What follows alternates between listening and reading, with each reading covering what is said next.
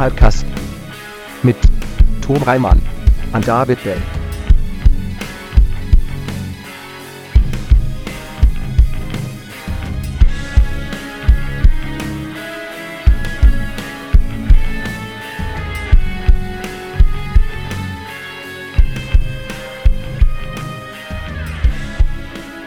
So what was the question? How am I? I mean, I'm past it. okay, that's fair. That's fair. I mean, You- I you guess know you, could You tell know me what? how you are, Me but I feel like we'll piece it together. No, I'm past it too. I'm past it too, Jeff. Like we're I'm cracking right? open this drink. Crack it open. Yep. I want to hear I've just it. been I want to fucking taming- hear it. taming a little lion. That's what I've been up to. Go on. That's it. We have the feral cat. That's I've kept people right. updated. Precious baby biscuit. Yeah. It's a it's a little it's a little turd. It uh it doesn't let us touch it still. It hisses, It's gonna but a- it'll it'll take a it'll minute. eat our food. It'll play. It'll relax in our office. Yeah, no, it'll take a minute. It'll be fine. You're like, it will make drugs. Yep. It's got a little little cat meth lab in it. Right, right. It's a real little scumbag. It's a real scumbag cat. Just smoking cigarettes. Where did you get little tiny cat cigarettes? Oh, little cat cigarettes. That's adorable. Just little itty bitty kitten cigarettes. Oh, smoking so cool. So so a- little and cool. What a cool baby. yeah. Who's the cool baby that burned me with their He's a cigarette? cool little baby kitty. Oh. Oh. Oh, it's got a I guess we're Got a little motorcycle. Just I guess this is the podcast. Uh honestly, if this is Hypecast, if we're just getting hype about like creating a fictional scumbag kitten, I'm hundred percent in. Yeah, absolutely. Okay, hold on. I can do this. I can do what Tom I can do what Tom does.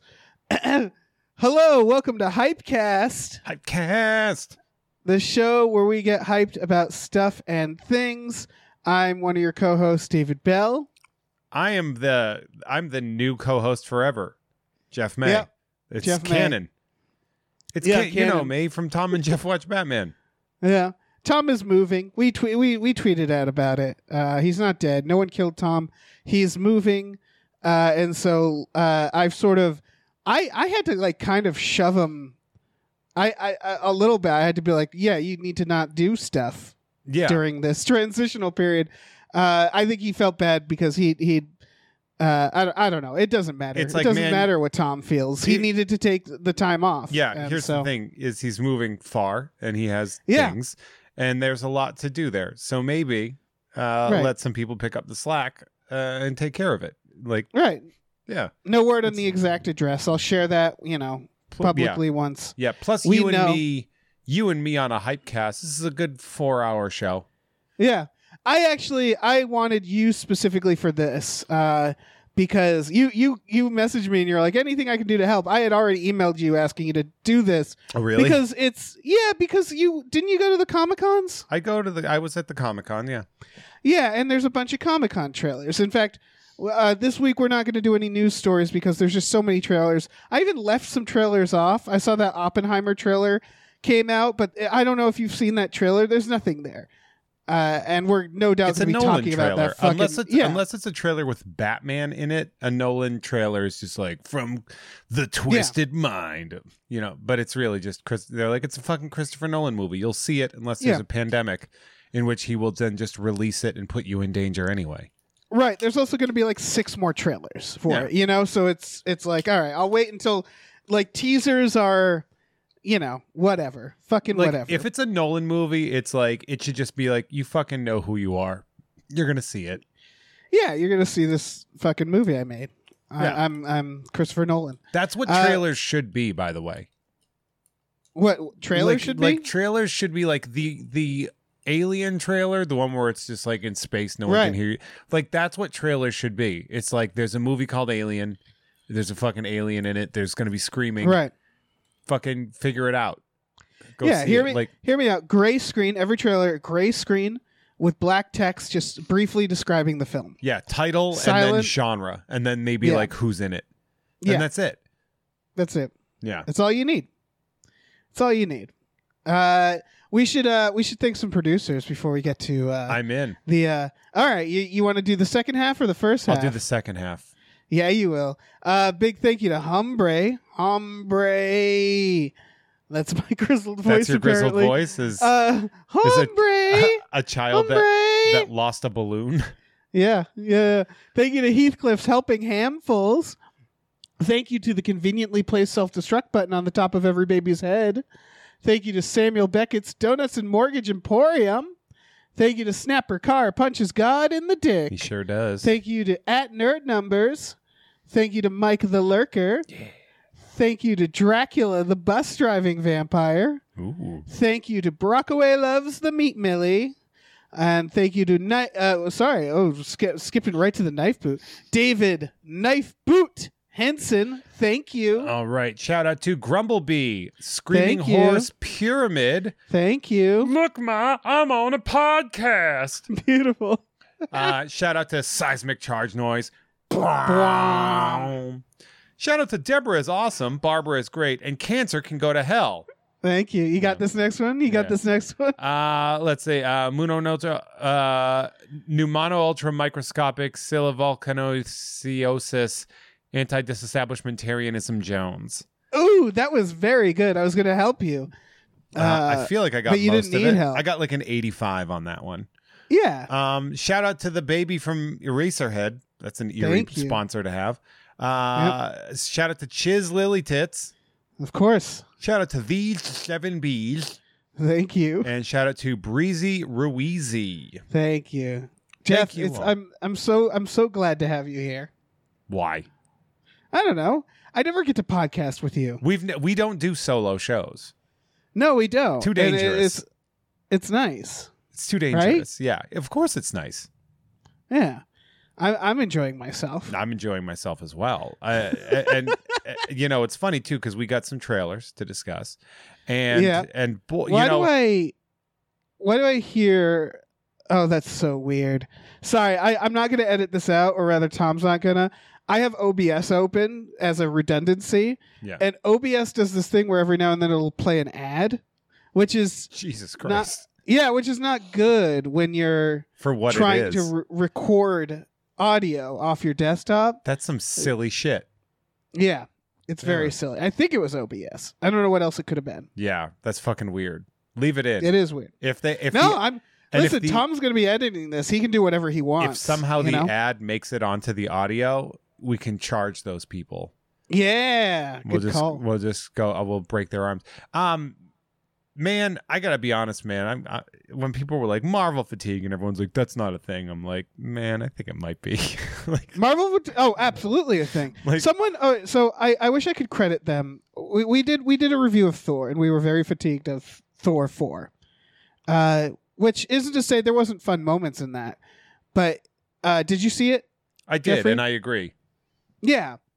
Um, someone messaged me, and again, I wish I could credit you. I'm sorry, I just don't have your message in front of we me. don't like you. and pointed out that it's really what it is is that the post credit scenes in early Marvel used to be like, oh, it's Thor's hammer, right? It would be like, oh, dun dun dun, Thor's hammer is found, and then the next movie would be Thor. Mhm. Whereas now it's like, hi, I'm Elf Patton Oswalt, and then we don't know what the fuck that me- means for like Well, ten more movies. I think like it's the post credit scenes aren't hyping people for the next thing. It's just like here's an idea that might get paid off, I and now we're moving on. here's what I'm going to say from a comics fan perspective is that it's the because like in the phase one, it was all very generic fan service of people being like, I've heard of Thor. And now Right. it's just like, here's Hercules or here's fucking Adam Warlock right and shit and like it's that. And it's just like, and that's, that's the one where it's for me. Like that, that's where like the, Right. the post credit scenes are for me, you know, where it's like, oh, like Eternals Right, had a Star Fox sneak in there. And it's just- getting like more niche. but it's it's also you'll notice that they're taking generic characters, but they're taking like people that are very zeitgeisty. Right. You know, because it was like who was it? Harry Styles was playing uh, Star Right. Fox, and then with Hercules with Thor, we got Brett Goldstein, Yeah. uh, a friend of the show, Brett Goldstein. Mhm. He did like the second mint on card, I think. It was like Did the he? first Oh, or that's second amazing. mint on card. Yeah, Yeah, and and then there's it's starting to all fall apart. Obviously, is the other thing. There's a giant baby man that broke out of the earth. No one's been talking about it, and That- that's weird. That is insane. You know? to, like that would have the cataclysms that would have happened with that. That that to me, where I'm just like, you guys just it it came Right. up through the through the core of the planet. Right, and people, I've seen people trying to justify it of being like, "eh, it's such a wild world at this point that the people are desensitized to anything happening." No, And it's like, okay, well, if, if that was true, do you want that? Do you want that to be the universe where no one cares because everything is out of control? You know what I mean? Where it's like, that's not a good plot point. yeah, the that plot point everybody is, desensitized and Yeah. depressed and no one cares. Yeah, they need to take ast- hints of Astro City where like there needs to be one show that's like a Marvels kind of thing, which is taken. You need to do one of these things where it's from the perspective of a powerless person, Yeah, they Uh, really do. an Astro City or a Powers or like or not Power, yeah Powers, but like Rick Jones from um like the Hulk and stuff as like that sidekick character. Like you need somebody to have the scope of danger, or else we're just see like regular people. We're only seeing them when they're getting destroyed by like Right. a huge battle. Yeah, I would argue the Marvel movies have gotten farther and farther from that too, to the point that like characters that used to be characters we liked that were played the everyman, like Gwyneth Paltrow's character is now just in an Iron Man suit, right? Uh, uh, Jane Foster is now Thor. So like they they're even just giving powers to people who didn't have powers. I mean, those are just plot points from comics Yeah. as well, and like you know, oh, you know, I'm sure. Gwyneth Paltrow is just like, all right, so I'm done with these movies now. Yeah. Okay, that's Oh, yeah. fine. That's totally fine. Like put me in the Yeah. suit. That's her that's her exclamation point at the end of her run. for fine. sure. Um But it is like nobody, everybody's just a fucking god now. That it's like, you know, uh, it, Yeah. it's it's all the same old issues. It's just so ramped up now. it's This is all to say that we're getting into Yeah. the Comic Con. it's actually why I really liked Hawkeye. Yeah, I really enjoyed the Hawkeye series. I had some issues with the last episode, um, but it, it's why I'm like, uh, the last episode made me scared. For I, I assume you liked Hawkeye the same reason I did because he was a person. Yeah, because he's a person and he's getting the shit kicked out of him all Yeah. the time. And that's why I my favorite Marvel anything has been the Daredevil series, and it's also because he's a person, and that's why I got really upset in Hawkeye where Kingpin is like superhuman in the last Well, episode I mean, practically, Kingpin and it was like what what the fuck, man? Here's the thing is that Kingpin is essentially like a bodybuilder. Like I know in the comics he's that's more close to him in the comics, right? yeah, uh, much more of like he's a powerhouse. right. Um, I would just say I didn't care about Kingpin until Yeah. Vincent D'Onofrio took the role and played it the way he did. yeah, fair. Yeah. So like that's I guess that's what I like about Daredevil is it grounded everything in a way that was kind of doable, you know? Obviously like what's his fuck? Uh Bullseye is Yeah. Superhuman. Like there's some stuff they couldn't, you know, there's fucking the- Elektra yeah, comes back they- from the dead. I, the all the all the Daredevil stuff, uh, they did a really good job of pairing it up with comic storylines. Like Right. they did a, such a better job of doing it than like a lot of the other MCU big budget stuff. Like I feel like the stuff that's on the ground does a much better job of Yeah. of relating a comics property, just because it has a it's a, there's less stakes maybe. Where it's, you may- it's not a yeah. billion dollar movie, you know, like Yeah. Yeah. yeah. someone pointed out Hell's Kitchen is like a couple blocks. like it's not that big, which is very funny uh, when you think about Daredevil just protecting like, you know, like a, a small part of a city. yeah. Uh, uh, but like that's why I'm a little nervous because some of these trailers bring him back, and I know they're one of the announcements is they're bringing back Daredevil, and it's just like uh, you better get all the same people behind the camera because that w- there, there was a reason we liked that show, and if Disney just makes it another Disney Plus show, you know, like It, most, I- I think they're going to do a good job. I think if I you think- look at how they did Moon Knight, I Like, haven't seen Moon Knight yet, but not it that- looked good. Not that Moon Knight is particularly good. It's it's very middle of the road, but they they they Disney Plus for the most part they know what they're doing. As in, like they're like I think it's Kevin Feige primarily like that knows Like, okay, this character needs to have these things. And with think- Daredevil, it has to be street. Like even in the comics, he very rarely runs into like overpowered characters. It's almost always him dealing with street level bullshit and like Right. organized crime. That's why the Kingpin is is his foil. it's so for me it's more of that I, I actually do have faith in Kevin Feige and his he, his understanding because obviously I'm scared of what Disney's gonna do. Well, I'm scared tell of you them what they're going. The, I so they've been rolling out like their violent content on Disney Plus, and so to me that says they're they're gearing up to do a another violent, gritty Daredevil. So I'm I'm not too worried. It's Yeah. just like you know they could fuck it up. Yeah. Well, it's funny because you're like, I'm I'm afraid of what Disney Plus is going to do, and our first thing is literally what Disney Plus is going to do. Yeah. So our first thing is I am Groot. Uh and this is the Groot mini series shorts. It's like a series of shorts with Baby Groot. with Baby Groot, which I feel like we are kind of like th- this should have been out a year or two ago, right? Minimum. Like Groot's not a baby anymore. Uh No, he's like a he's like a, a young adult. yeah, it feels like they really dragged ass on this. I I shouldn't hate this, but I totally hate this. Who is behind it? Is it um James Gunn or is it someone else? I would assume it's probably not James Gunn because what they're I don't doing know. I'll is look it up. this is just this is clearly a toy commercial in a way. Yeah, I mean it's listed as while. animated series, so it's not even listed as a live action. It's so CGI that that's just. I appreciate that. I appreciate that they're keeping it, although that's probably so they can pay people less. Um, Yep, there's no. Yeah, uh, James Gunn's name is nowhere. He's producing it. That's it. And it uh apparently um uh Bradley Cooper's also in it, so we're gonna gonna get some, Rocket. some rocket. Is Uh, Vin Diesel playing yeah. the voice? what's that? Is Vin Diesel in it? Yeah, Okay, so they did use him. Yeah.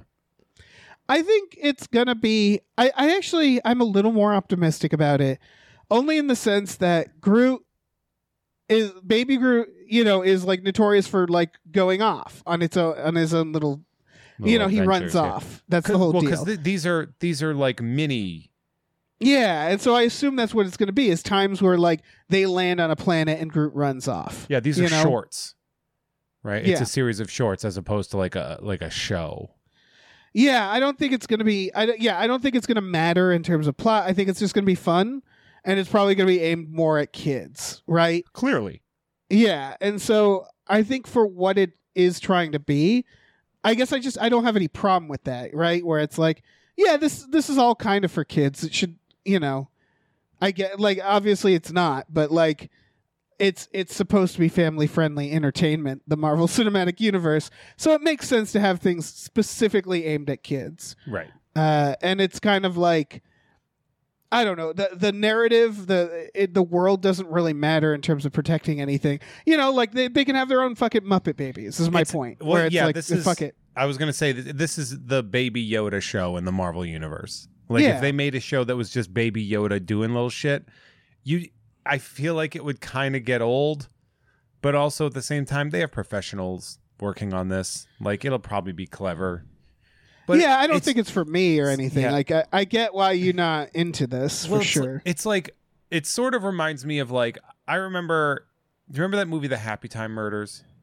yeah, I Okay. do. I sure do. and it was like the idea great but the was- execution was, just the joke was that the puppets were saying fuck yeah, it a- was. and so that- like the the uh, original production art for Happy Time Murders and the knowledge that it was um what's his name son brian henson it was Um, brian henson yeah, it's Brian Henson.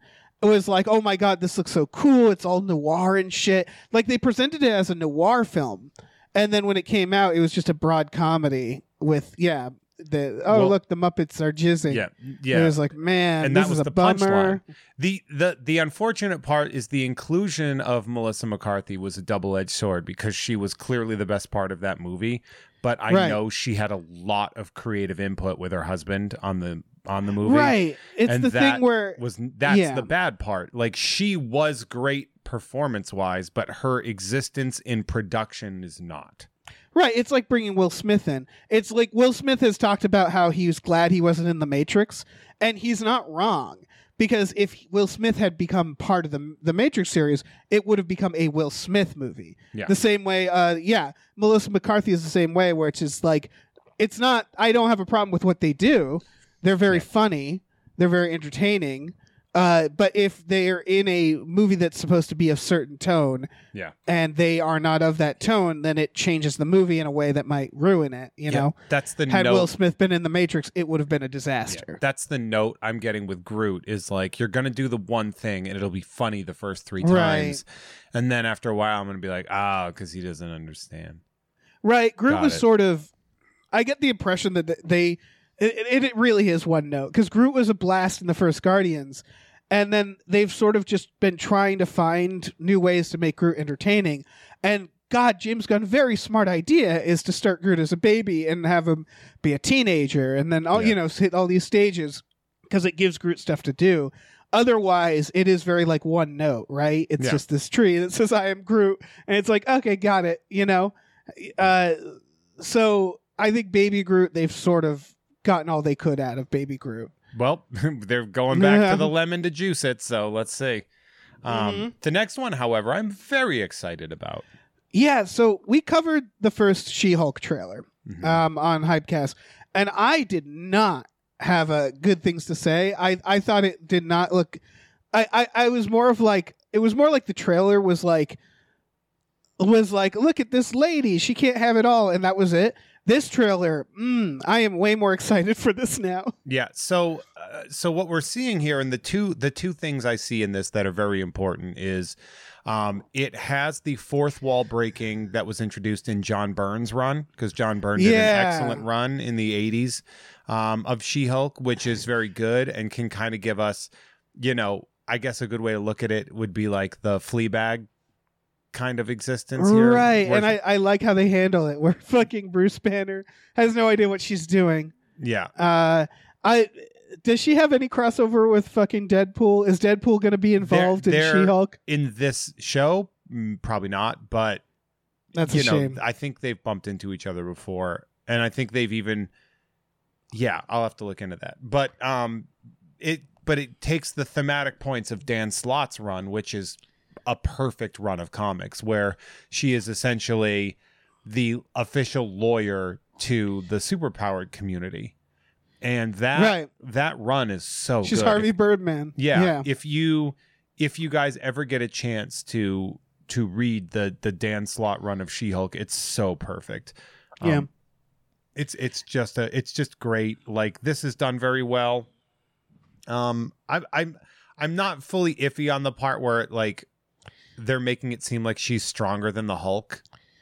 I don't um, mind that. I, I mean, I. I just, or rather, I just don't care. Yeah, well, there's sort of a there's a litmus that no character is stronger than the Hulk. Um and the point That's interesting. and the point with you know the the um, Jessica character here is that uh, did I get no Jennifer Walters. Jessica Walters is a totally different important person. Different person. Uh, yeah. The Jennifer like her point was that she wasn't yet quite the Hulk, but she was able to keep her wits, her brains, and her legal practice. So she Right. she kind of was allowed to be more of like a celebrity version of a Hulk. That while she's not the the storm that the Incredible Hulk is with the same raging powers, she's she's actually a much more useful existence. Yeah. This is um being created by uh, what? How do you pronounce this last name? Jessica Gao, G I A think so. Yeah, Gao. Uh, which it should be noted, she's the writer of the Pickle Rick episode of Rick and Morty. There you go. Uh, and so the that uh, that's for me that means a lot because that as as much as people are sick of you know are probably sick of the Pickle Rick stuff. That was a very good episode. Yeah, it's right? not the episode's fault. It's so good. yeah, exactly. Like, like um, I and get that. Yeah, I really want this to have more of an adult tone like that. And the the fact that th- so this teases Daredevil, Mhm. uh, and so Daredevil again is an adult show, right? and he's an attorney. And I guess What? And he's also an attorney, He also, yeah, you're right. which Shit. is imp- which is the important thing and probably why he's involved in this. I've also heard that Spider Man is going to start existing with Daredevil more. Like they're t- talking about them being the more street level. Yeah, that Like that they're gonna sense, they're yeah. gonna bring. I don't know if that's true. My point being that I hope. What I'm hoping is that what I was circling again with Daredevil is I hope they don't make Daredevil more family friendly. I hope they are bold enough to do less family friendly content I th- to match Daredevil. I think and I kind of want She Hulk to be that. I think something like those. I Am Groot is a good example of how they're probably going to do what you want because they're also making the offerings Exactly. Yeah. So I'm really hoping this will be very adult, uh, very weird, very funny, um, and and uh, I'm also kind of hoping that they don't try to reform Abomination. That's one of those things that Marvel has this bad habit of doing, which is taking villains and then being like, "See, they're all right. We love them now." And and and it's like I don't know. Loki's kind of a mass murderer, but sure, I guess we love him now. You know. And there's Yeah. like they're circling that. I feel like I in mean, this trailer. He was already a pre reformed character because he was doing what he could to prevent the scourge of the Hulk. Like he was like signing up, like the government and then he signed and him then he murders he murders cops like he murders Yeah, but he- civilians he- he, he murders also- people he goes on his killing spree I would say that the legality aspect of that is like how much of that is the drug that the government injected him with. right he i mean he him injected cause- himself But you know what I mean? Like it's Yeah. it's all he volunteers for a governmental project, then this thing happens, and it's like, all right, well, whose fault is Right. this? Which is, I guess, I mean, I'm guessing that that's literally the plot point. Right Um, yeah that uh, that that does make sense and she's having to defi- uh, defend him if they can retroactively uh, uh, justify it i guess that's all right but i'm still kind of sick of that trend um, apparently frogman's in this Yeah. Well, the the, uh, the thing that's so this is going to be straight up harvey birdman shit it's, right it's important like to that's know, what we're gonna get David. It's important to know that the She-Hulk comics have always been comedy. What since since John Byrne's run, they've always been comedic. It's not. There was the Savage Yeah, She-Hulk that sense. started in 1979, which was like kind of a mediocre title, and then when John Byrne took over, it became very funny. And then Dan Slott really, I think, elevated it to a killer level. so this is pretty exciting then yeah like i'm very excited for that because it it is you know we've got we've scratched the surface of marvel where we can get these weird esoteric characters that i'm like finally. Well yeah it's just starting to get it's it's that meta it it's marvel i think at this point kind of needs to uh, like weirdly enough do what dc is starting to do which is marvel should just fracture itself right? Like it should just start like I, we talked about this when we uh, did a review of the uh, of eternals which is like why couldn't eternals had just been another universe? Well like not even connect like why couldn't marvel just say this is a separate film series? I'll, oh, I- it's not we're not going to connect it with the multiverse. It's just a different narrative. There's they can't do that. They they have this this that problem where everything has to be connected which i know is like the comics. But yeah. It makes it so that everything at this point is this uh, it's very much rick and morty where nothing matters. It's this big nihilistic mess with stuff i kind of like in it. But i think the thing that always constantly drags them down is the need to connect it all. Yeah that but that I, here's what i'll say is that the advent of marvel comics in the silver age this is it's good that you have me on here david. It's very good. I know it is. that's why the- i brought I, I asked you to be on. One Yeah. of the things that was very important in Marvel Comics, because remember, Marvel Comics didn't start being Marvel Comics the way we know of it until 1961, right. Uh, w- which means that DC Comics publishing in 1939 with with Superman, they had a, like a 20 year sort of bump in there. One of the things about it was Superman's in Metropolis, Batman's in Gotham, we have Keystone City, we have all these different cities that aren't real. And these characters would occasionally interact but they're off doing their own things in this fantasy world.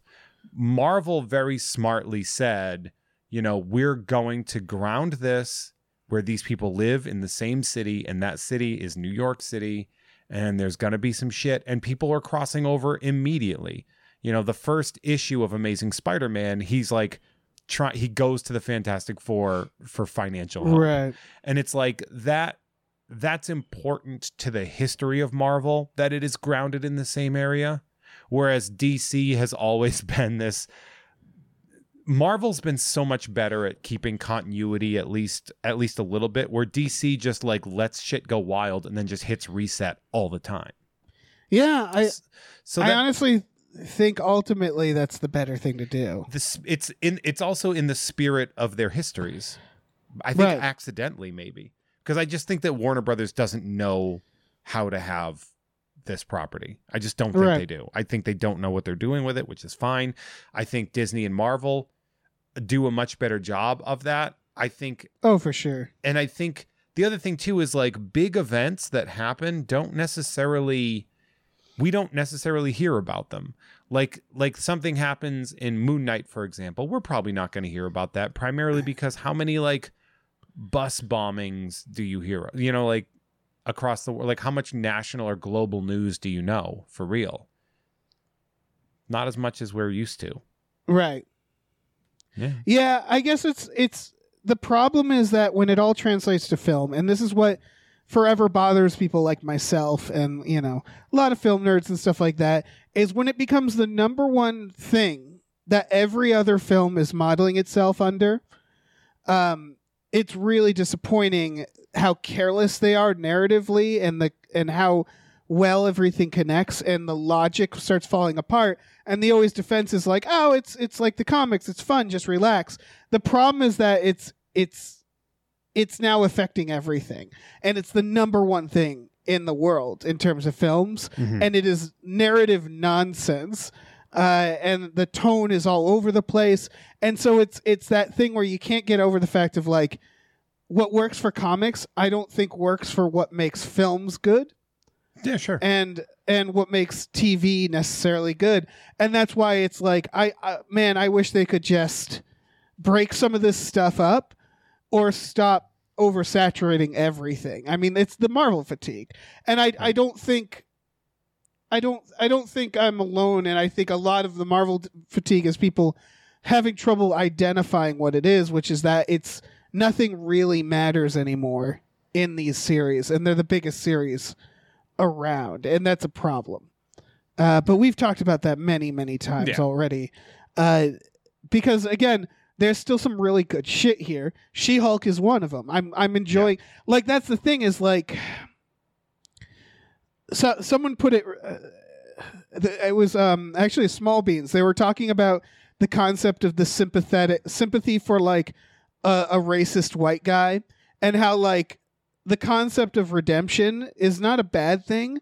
It's that when there's like a million stories doing that same sympathetic white guy storyline, you you start getting sick of it, right? Yeah.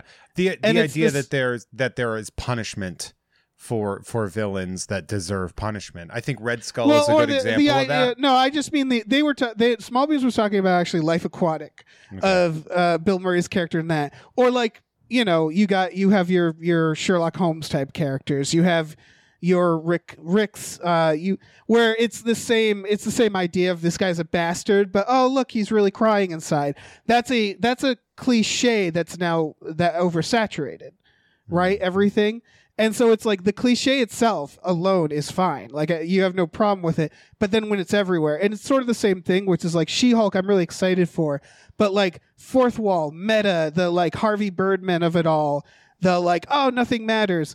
It gets irritating when it's everything, when it floods everything, when all of these movies are now just this like chaotic madness where it's like, who gives a fuck? There's multiverse, nothing matters. The rules are inconsistent every movie.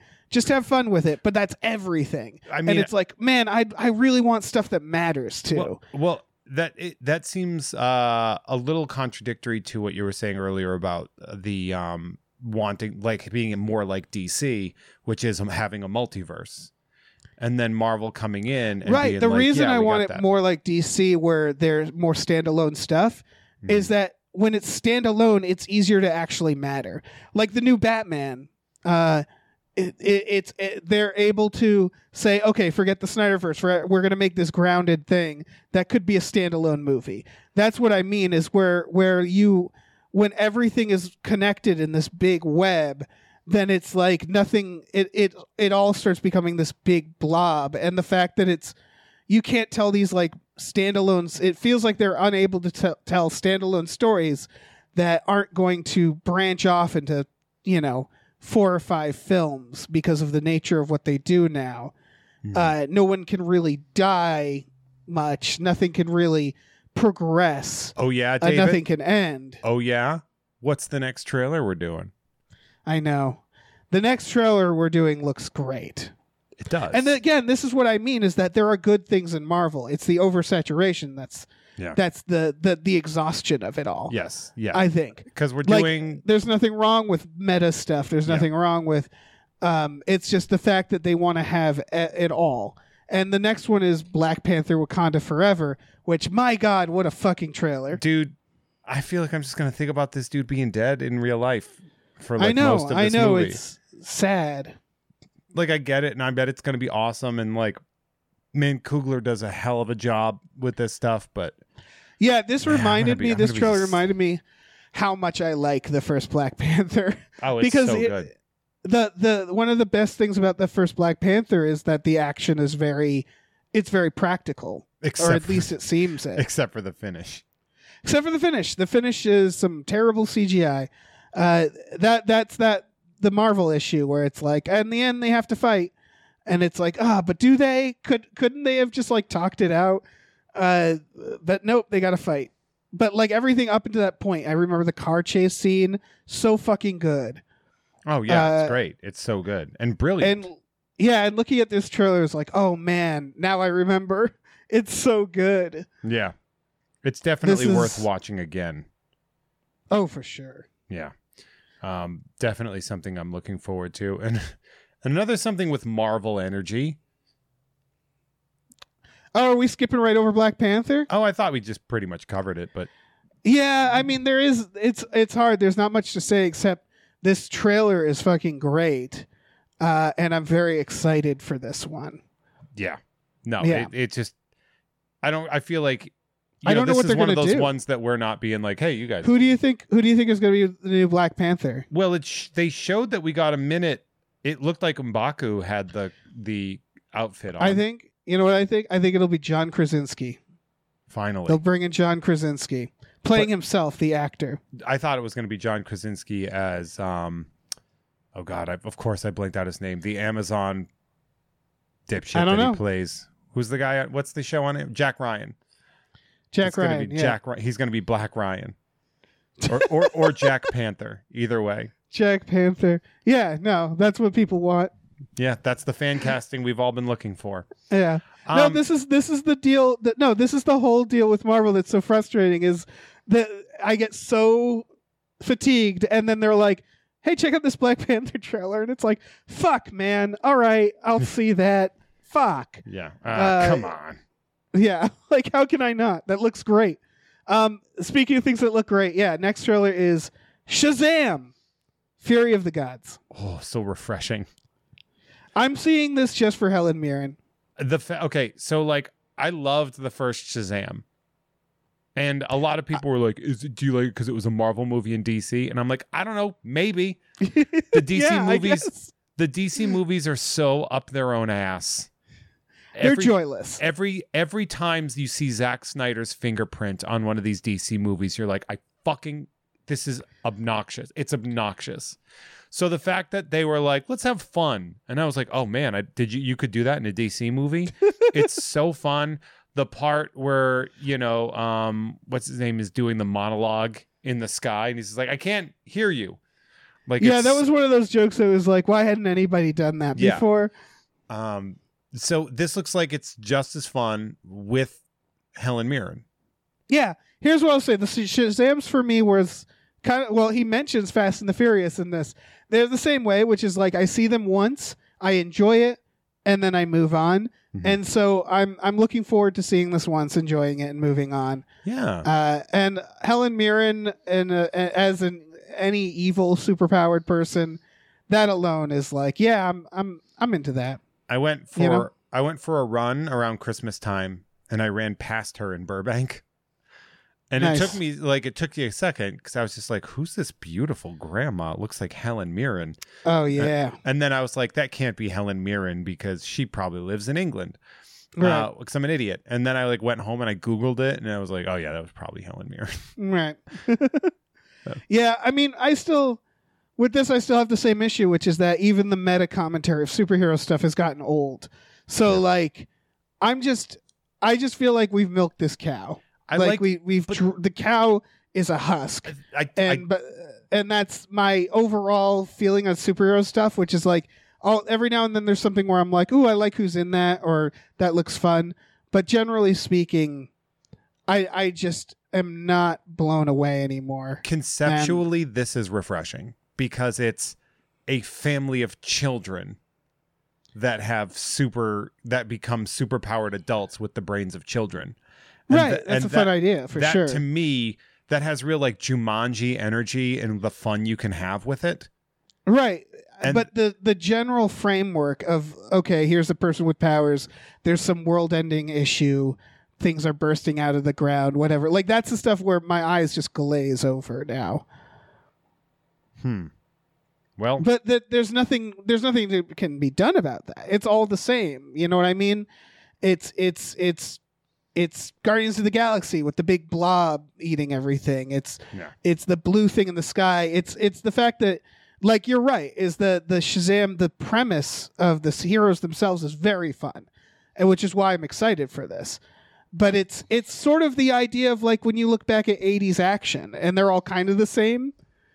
There's mm-hmm. there's so many that we just forgot about, you know, where it's like fucking these like you know gunfights at docks and like he's a renegade cop that stuff you know what i mean? Which isn't Yeah. to say there aren't good ones. It's just that there's so many now that i've i've just detached myself.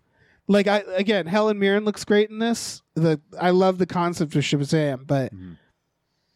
i'm that's in. sort of it I, i'm i'm i'm so into this one i know Uh, you are I just I, I like I like that it's a refreshing way to do a superhero thing where it's not just like I have powers. Whoa! It's just like this is a fucking child, Right. Uh, and now it's other children, and that's just really fun to me. child um, soldiers yeah Speaking of uh, this next one is almost infuriating when I think about the budget. Oh man, is this costs so much. This is the newest trailer for the Rings of Power. See now, this is the stuff that personally I'm like, yeah, give me more of this. Sure. Uh, because, well, okay, yes and no. As we've we've talked very cynically about this in the sense that like this is a lead up to a way more important story. But watching this trailer, it's like mm, that that does look like some fucking Lord of the Rings bullshit. Yeah. I what I like okay, first off I like that there was like colorblind casting. Uh, which is it's, yeah, me I- too. which I like mostly because it makes bad people upset. Like that's the thing. Like I should Well- like it for for much more progressive reasons, but the big reason is like I like making racists mad. Yeah, I also just when when you cast in a colorblind way, suddenly the world opens up to you. Yeah, You could Also- have a bunch of even better, like you have a wider selection of really good actors I would like to and add that- actresses. I would so- like to add that uh, colorblind casting in this case means uh, there's a black guy. Like right. like- also, like- I wouldn't call it colorblind because it's a fucking fantasy Yeah. universe. So it's like I don't know. The fans, I saw the fans get more upset that the elf uh, wasn't black but had short hair, which I guess is like a thing, a Tolkien thing. Which is like, no, they uh, should have long hair, and yeah, it's maybe like, ah, that's okay. part of the story, you fucking dipshits. Like, yeah, I don't know. Um, I- This wait, is- here's how dumb Oh, I am, Dave. Is as I was, as I was watching this, I was like, I wonder if this is part of the Peter Jackson continuity. And then I was like, oh, because it's from the books. Uh, Right. like that's how that's how that's how Marvel has ingrained and DC have ingrained into my brain at this point in time. Because when they showed the Balrog and he looked just like the Balrog from Fellowship and the Two Towers, I was like, oh, it's like it's the same guy. And then I'm like, you fucking idiot. of course, it's the same. I same. felt so stupid. eh, these things happen. No, it's really hard because I guarantee it is part of the quote unquote Peter Jackson version. Like I don't know. I heard they don't have the rights, so I heard that it's not technically like legally speaking. No, But it's like no, it's all part of the same universe. on. Obviously, it's people got mad at books, what Sauron man. looked like. Yeah, who gives a shit? Yeah, I mean, I I I heard Sauron is like can change appearances, so it doesn't matter. I I don't know much about the books to be honest. Honestly, Um, same. You know why? 'Cause I'm not a fucking nerd. yeah, same same. I was doing cool Absolutely. shit. No, I I love existing in this universe, so I'm gonna give this a shot. Uh, just because I don't know, it's you watched nostalgic all, for You me. watched all three Hobbit movies, right? yeah, Yeah. no, it's it's. I'm And gonna give it a good, shot So like, for the same reason people like superhero movies and I get mad. It's because I this is the thing I like, and it's the thing I had as a kid, or not as a kid, as a 20 year old, as an irresponsible 20 year old. Um, the Lord, the Lord of the Rings. So like, it just it it looks it looks very much like Lord of the Rings and less like The Hobbit. Does that make sense? Yes. No, no, no. It, it looks more expansive and less stretched out to be in through three movies because they wanted to make more money off of them. Yeah. It just also visually and this is weird because it's probably packed with CGI. But Oh, yeah. like it it actually looks less cuz like the original Lord of the Rings there was a lot more matte paintings and Yeah. models and practical stuff. This looks like that, which isn't to say it is that. It just means that CGI has gotten so good that you, I can't tell the difference anymore. Uh, cuz The Hobbit looked like crap. Yeah, it looked like absolute shit. Um, I would add though that seeing the budget of this is a little infuriating when I think about how both The Tick and Van Johnson were canceled prematurely Oh because yeah. they were like, "We just don't have the money for it," and it's just like, "You got the money, you motherfuckers." Yep. Oh yeah. What is this like fucking 30 million an episode something Yeah, wild it like has that? to be crazy. Yeah, and they're betting big on this, and I, I, I think this is actually the right time because I think the nostalgia for Lord of the Rings is, is Yeah, it's like all pre- the people in their twenties grew up on Lord of the Rings. It's prequel right? nostalgia. Yeah, it's like the Star Yeah. Wars prequel nostalgia. exactly. So it's now is the time for Yeah. this. I hope it does well, but more importantly, I hope it's good. Yes, Uh, I don't. Cause, I I hope it's good. I hope it doesn't do well, only because I want Amazon Sure. to fold in on itself and die. oh, that's a good point. Yeah, down with Amazon. Steal someone's Amazon account yeah, and watch it. Dude, that's what Yeah. I'm gonna do. So Yeah. It's yeah, I don't want Amazon to be fucking buying up what is medical companies next. yeah, I don't. I don't need that. No. Again, No, I cannot no stress enough. that. It's like stop fucking using Amazon. Everybody, just stop. Mhm. Just But stop it. in terms of the actual um show, the other thing the other reason I do want it to be good uh is because I don't really have a serious TV show that I've glommed onto. Have you do you have any like like Um, serious long going Uh, I don't I don't really have that. I have the I've boys. real- that- which- yeah, that's not. I wouldn't call that serious. The bear, Yeah. maybe the bear.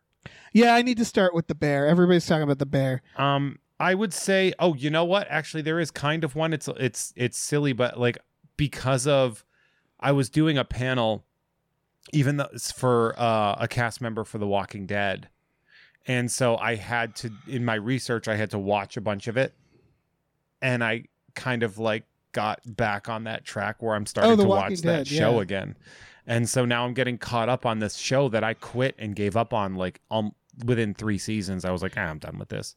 I Um, enjoyed the fact that The Walking Dead would kill people. Uh, Oh yeah. A- and and like it became almost a cliche on the show, but it was nice to see characters just come and go so fast. Uh, yeah, I, I got as I got as far as Negan. I got up to Negan, and then I dropped off. Not for any. I wasn't like fuck this, you know. It was just like one day I was like, oh yeah, I stopped watching that. Yeah. Uh, so I don't know. Good on you. I need to finish Succession. I haven't finished I've, Succession. I haven't started Succession. That's a lot of fun. I'm sure. Yeah. I'm sure. Yeah. Well, it's uh, actually it, it is and it isn't. It's it's it's kind of it's almost like The Sopranos where you're following bad people. The difference is it almost feels too real because they're like like The Sopranos, it's like in more abstract, unless you're directly having issues with the mob. Uh, but Succession, it's like, oh, I hate these people because I know them. You know what I mean? Like this is this is a specific type of person that's ruining America right now. So it's a little harder, uh, but it's still very fascinating. Yeah. You want to talk about me time? I kinda. I This- feel like so how I- is this? I was- this is like this looks like a fake movie. Yeah, I was waiting for like the premise to happen. You know what I mean? Where it's so it's it's uh fucking Kevin Hart who's gets some me time from his family to hang out with Mark Wahlberg, who's having like a birthday party that's really like uh like this big uh wild birthday party. And then I was like, and you Yeah. know, like and, oh, are they gonna get stuck in the woods? Is something gonna happen? But no, that seems to be it. That's the movie. It's just he goes on a wacky uh, like a party He's like with Mark, Wahlberg. It's like also the yeah the two main white guys are Mark Wahlberg and Andrew Santino, which uh, that's just like an asshole Yeah. factory. Or I'm just like, oh god, no. That's like yeah, poor little I, uh, little five eight Mark Wahlberg. He's like, hey, it's my 54th birthday, or my 44th birthday, and it's like, buddy, yeah. you're over 50, and we know that. You're you're you're far. You're way over fifty, Mark. uh, yeah. It's uh, whatever. Sure. this is It, it's I'm this is sure a you know what Netflix comedy. I bet it's that thing where I'm glad Kevin Hart finally can make some money. yeah. You know, Yeah, yeah, he's yeah. he's really been put upon. Um, right. so it's it's good. It's going to be this. It's I, there's going to be a lot of the same gags that you saw, I think, in Jumanji, which is like, get it? I'm little, and Right. and bad things happen. Like he definitely is not afraid to make himself the butt of the joke.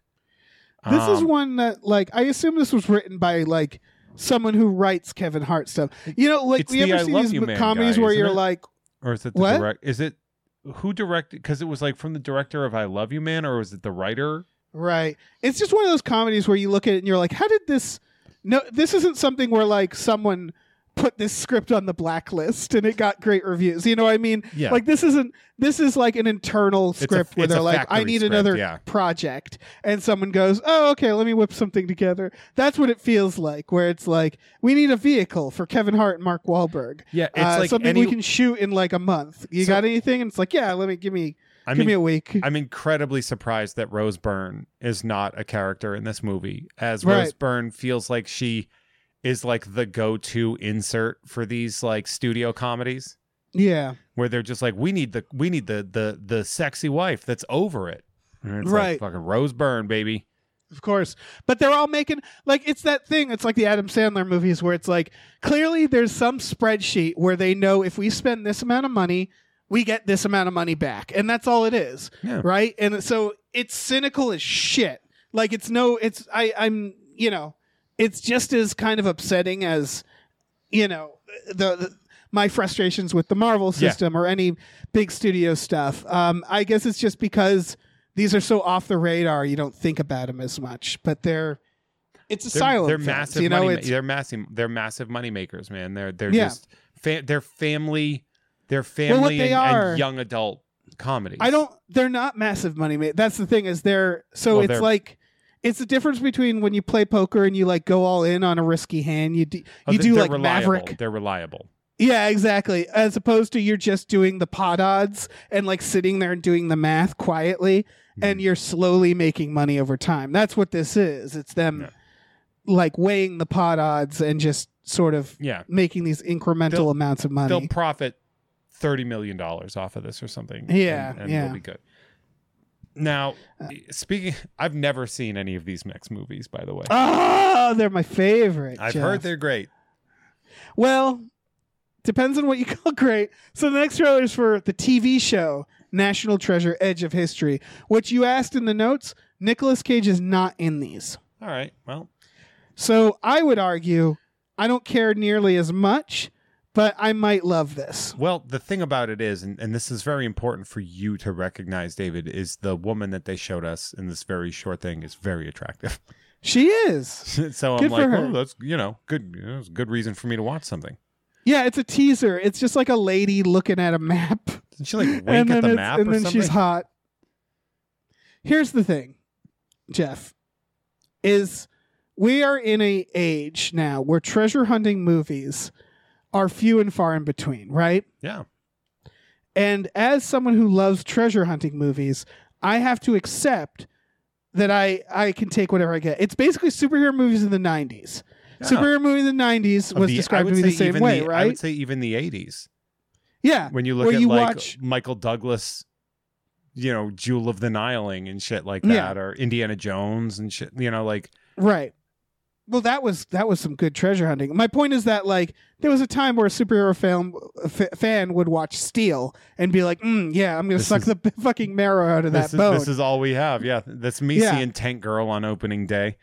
Exactly. And so treasure hunting movies, it's kind of that where I just take whatever I can get. So, you know, I'll, I'll watch this. I'll Yeah. watch it and I'll fucking love it, It seems like as much as I is, can. is that what the librarians was? Because it feels like Yeah. that's what the librarians was. The librarians is like. Mm, the librarians is is like when you eat the dog food in Wolfenstein because you're dying. It's real. It's really fucking bleak. It is. It's That- like uh, last that might be the best way to describe that specific event. and that's what it is. all right. It's fucking. Mm, it's it's bad. It's real bad. National treasures are also very bad. Uh, they are national treasures are to heist or are to treasure hunting movies what the Now You See Me's are to heist movies. Oh, okay. Does that make sense? Yes. Where does. like they're not smart in Can I- any way. Can I say something, David? what? I've never seen the Now You See Me movies. Ah. There's just so many movies that I see the trailer for, and I'm like, nah, I'm good. no, you don't need to see those. They, Yeah. So what I mean by that is for people who haven't seen the, the Now You See Me is that when they do the heist, it's always not it's not smart. You know what I mean? Where like Yeah. it's not like, oh, we did this cool thing. It's like the yada yada stuff, or they make up technology, or they say like, Yeah. oh yeah, he simply put this thing next to the key card and that Yeah. made it unlock. And it's like, okay, so that that's not So like yeah, it, where For- like a writer isn't trying. they're It's like the same with National Treasure. It's like an Ocean's 13, where you're like, you exactly. see Ocean's 11, and you're like, God damn, this is great. And then you see the other ones, and you're like, God damn, Ocean's 11 was great. Right, exactly. And that's what National Treasure is. It's just like, haha, did you know there was treasure under the fucking Mount Rushmore? And it's like, what the fuck, man? That's and the clues are awesome, always so stupid and weird. Yeah. And it's all I can get, and I love them. Yeah. I love them. I Oh. love them. I love them. I love that you Okay. love them. Yeah. Um, uh, you want to say thank some more producers because we're not doing news stories. Sure. We have, we have, we are halfway through the trailers, Jeff. Jesus Christ.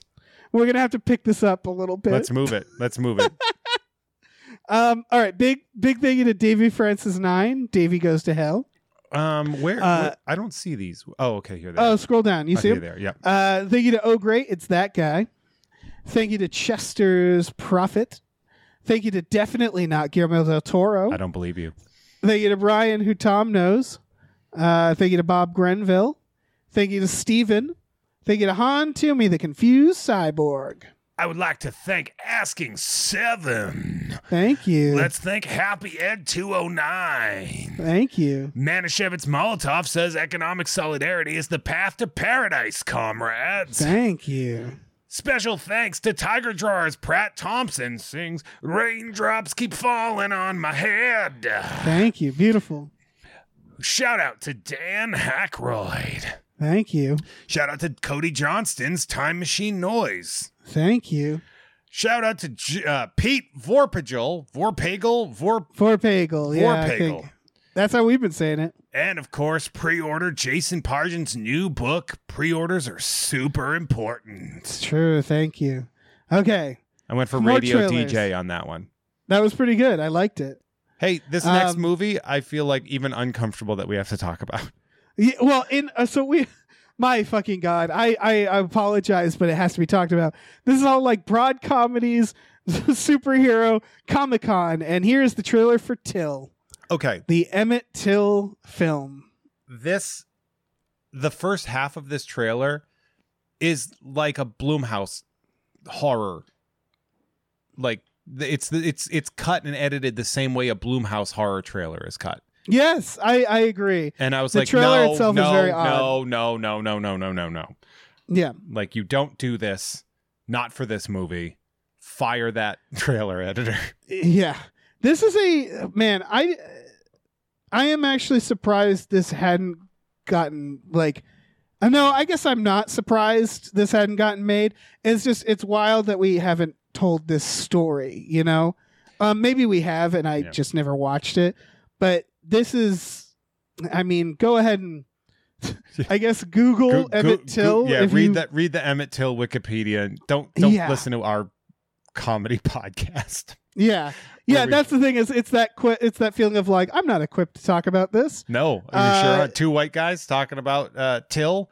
I I will just say that the the trailer editing is um like monstrous decision for that first half of the trailer. Yeah, and it looks this movie looks amazing and important.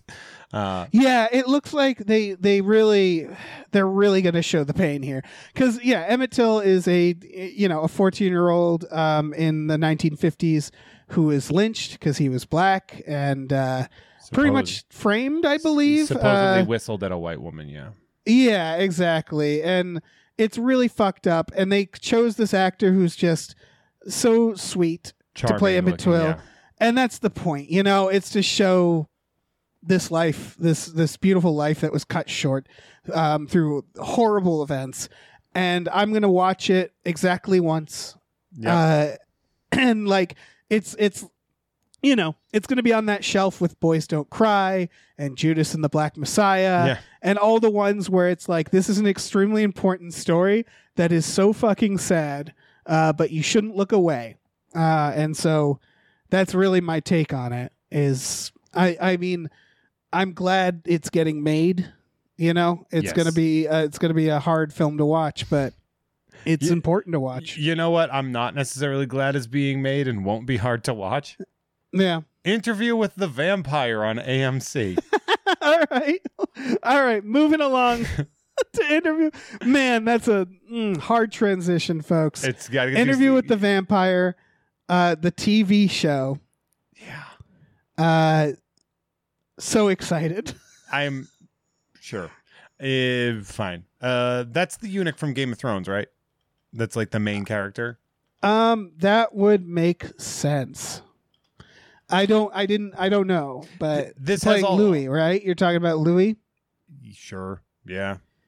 I Uh, I paid mild attention to this one because I was like, sure. are you not a are you are you not a an interview with vampire head No. It is the eunuch. It's it's it's Grey Worm Grey from Worm, Game of that's- Thrones, um, playing Louis, who is the uh, the Brad Pitt character. yes. Sam Reid as Lestat, or the uh, Tom Cruise character. Tom Cruise, that yeah. original movie is fucking wild because that's one of those roles where you never get Tom Cruise to do that ever again. You know what's funny about that whole thing too is how I love how Anne Rice was like, I hate this, and then as soon Yeah. as she saw it, she was like, I was wrong, and she like took out a full page ad admitting how Right. fucking stupid she was. Because Um, sometimes books books aren't movies, so you Yeah. have to change things around. And then And she was like, I fucking love this. Never mind. Yeah, that was an amazing era of film of cinema. Again, to just see Tom Cruise in that role with fucking Brad Pitt and Christian Slater. God, beautiful film, beautiful fucking Christian Bullshit. Slater's in it. vampire film. Yeah. There's fucking everybody's in that. And so I'm I'm excited for this. I think I'm looking for I'm looking for the next big thing, right? And if it's vampires, then so be it. If it's Lord of the Rings, then so be it. Because we also have uh, up the Dungeons and Dragons trailer coming up too. Like, there's a couple things that's like, oh, this could be the new fad, right? We could all dress like vampires and act like assholes for ten years, right? Yeah. Let's do that. Let's do I mean, we already did that though. We did. You're right. Like- that's true. That's the other problem is like, yeah, that's the thing we already took care of. Yeah, we Um, need We no need- more yeah. vampires. What's next, Dave? uh, Vampire Academy God damn. on Peacock. I put these next to each other. I'm gonna I'm gonna try to watch them both. Dave, Big question, Dave. Is this an academy like for vampires, or is like So, an academy to I like the exact fight questions. vampires, or just Is this? is it like a club where they talk about vampires? I think it's like Harry Potter, where if you're a vampire, you can go to this academy. Ooh, it's scary Potter Like I yeah, it's Harry Potter. I think that's what's going on here. because there's definitely a dude doing tai chi in the sun, uh, on top of a castle. Uh, I don't know, in- man. In one of these, in one of these little cutscenes, and I was like, okay, maybe I don't know what a vampire is because because they showed it, and it's like very much like, oh, we're all indoors, and then there was this one dude Okay, like doing martial arts o- on you the want top the of a synopsis? parapet. I yes, and then very much no. I don't know. The IMDb synopsis. I'm going to give it to you. Give me it. X In a don't give it to world of privilege and glamour, two young women's friendships transcends their strikingly different classes as they prepare to complete their education and enter Royal Vampire Society. Mhm. So it's about two women of different classes. I assume she's like a like half muggle, you know, like something like that. Yeah. Um, or it's or it's just money, and they are uh, entering vampire society.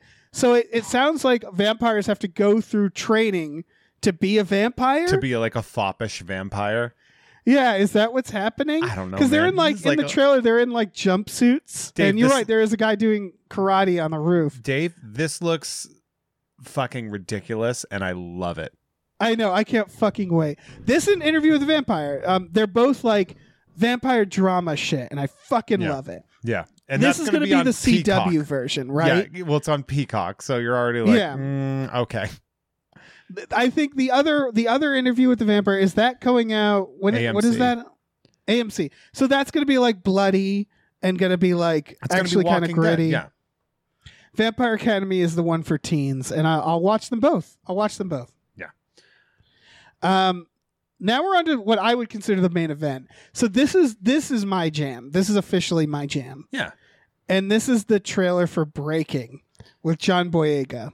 It's it's like Dog Day Afternoon, right? Like it's Yeah, it's John Boyega doing kind of Denzel. yes, He- it's very doing- Denzel. It's, it's it's- very like it has that inside job Yes, energy to it.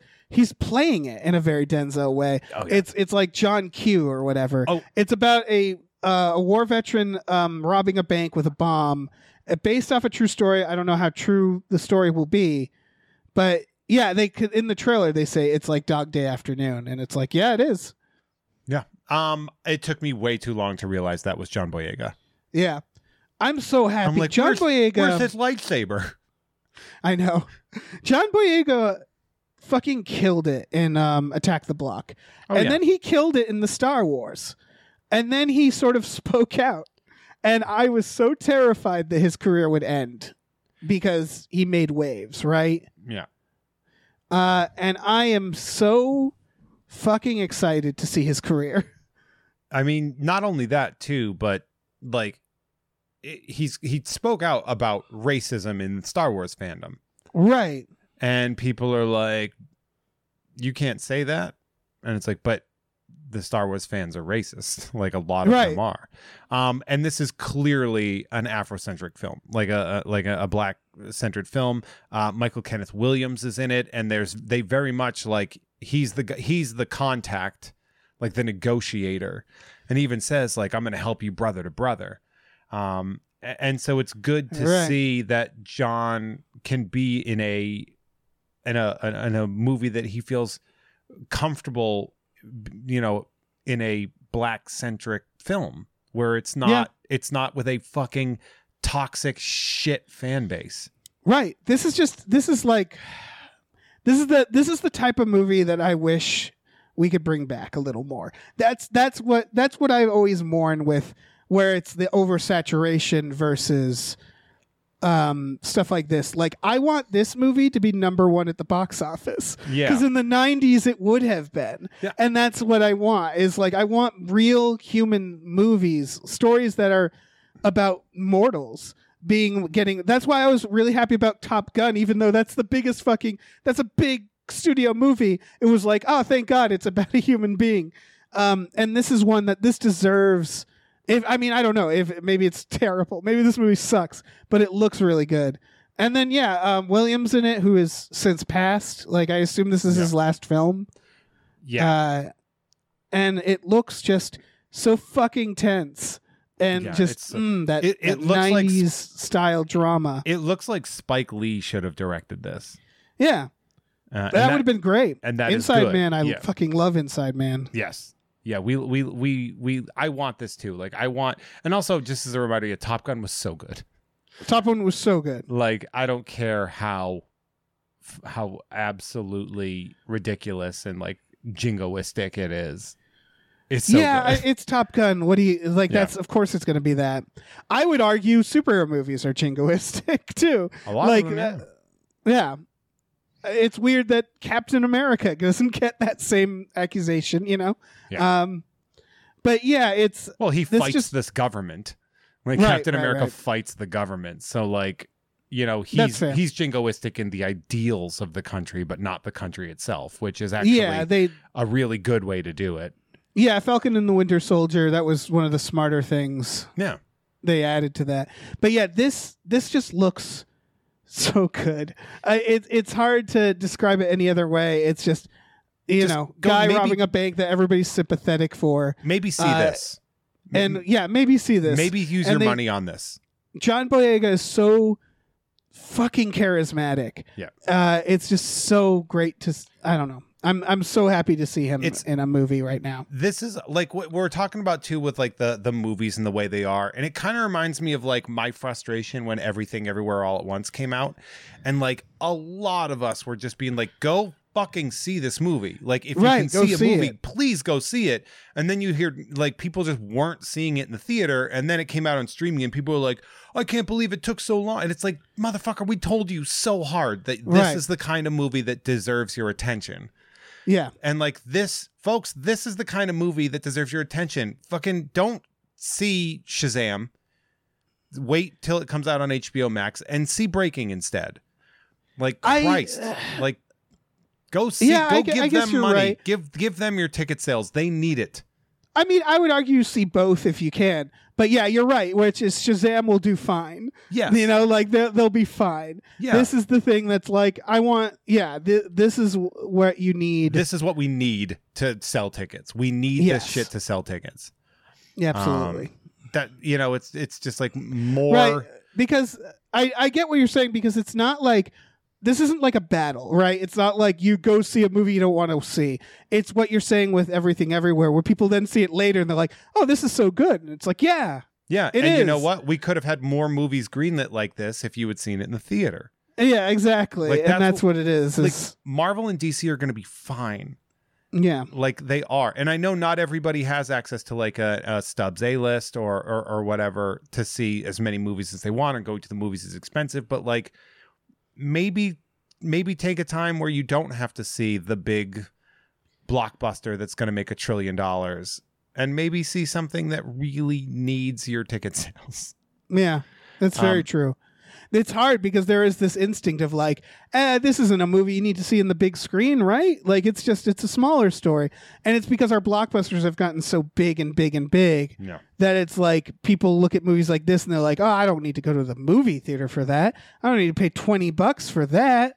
I want to pay 20 bucks for this big epic IMAX experience." Yeah. But it really is true that this is the kind of shit that really needs to be supported and it's I hopefully And it's it will. good. Yeah.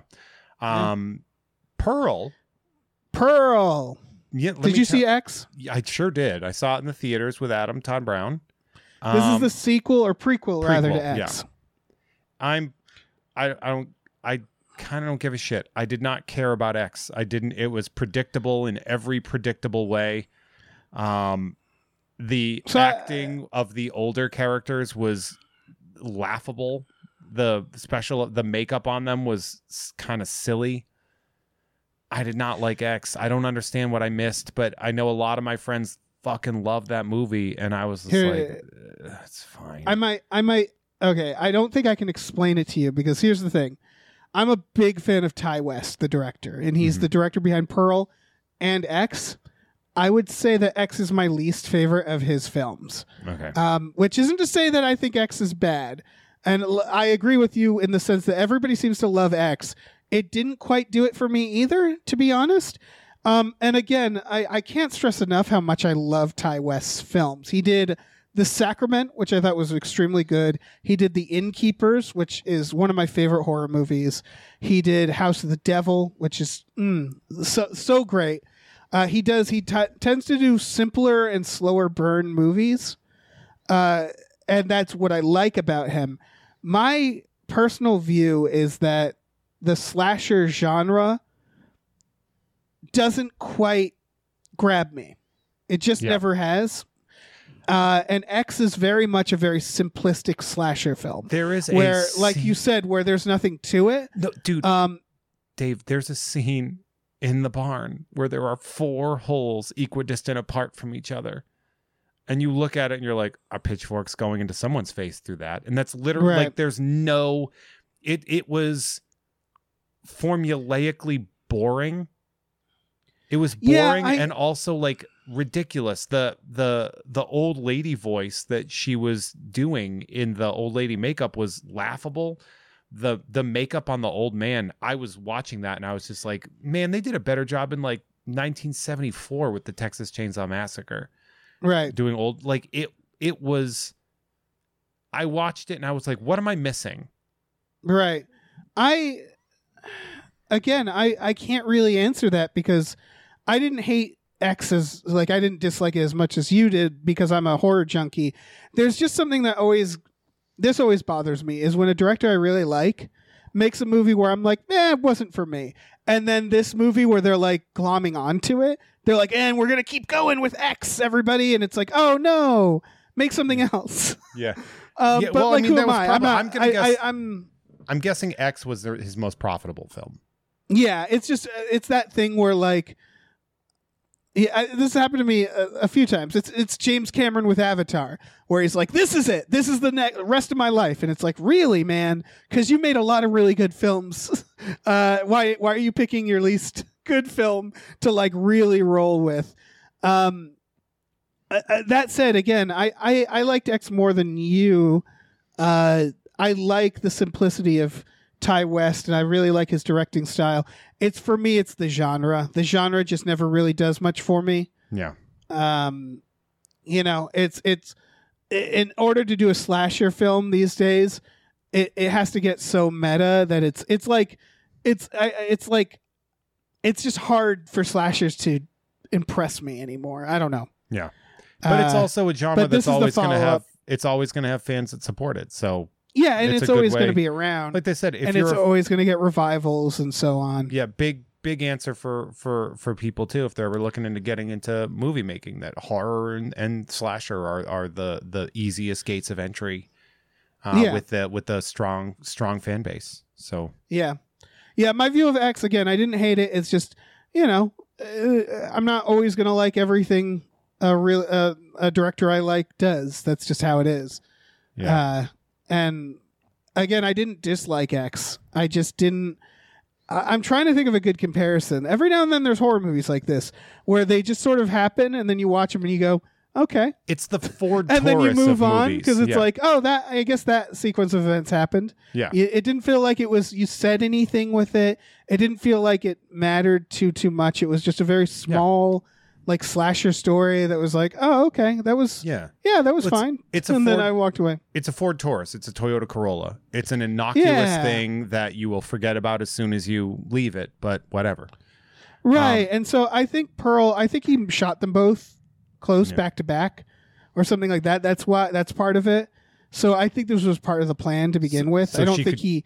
I don't think he saw success for X and then went and made Pearl. You know? So she could keep that sweet, sweet voice that she has going on. Yeah. That awful, terrible voice. Yeah. I don't Uh, know. Again, there's a lot. I, I love his directing style, so there was a lot in X that I really enjoyed as well. Um, Um, next one, actually, I'm really excited about. Um, so two things can be true.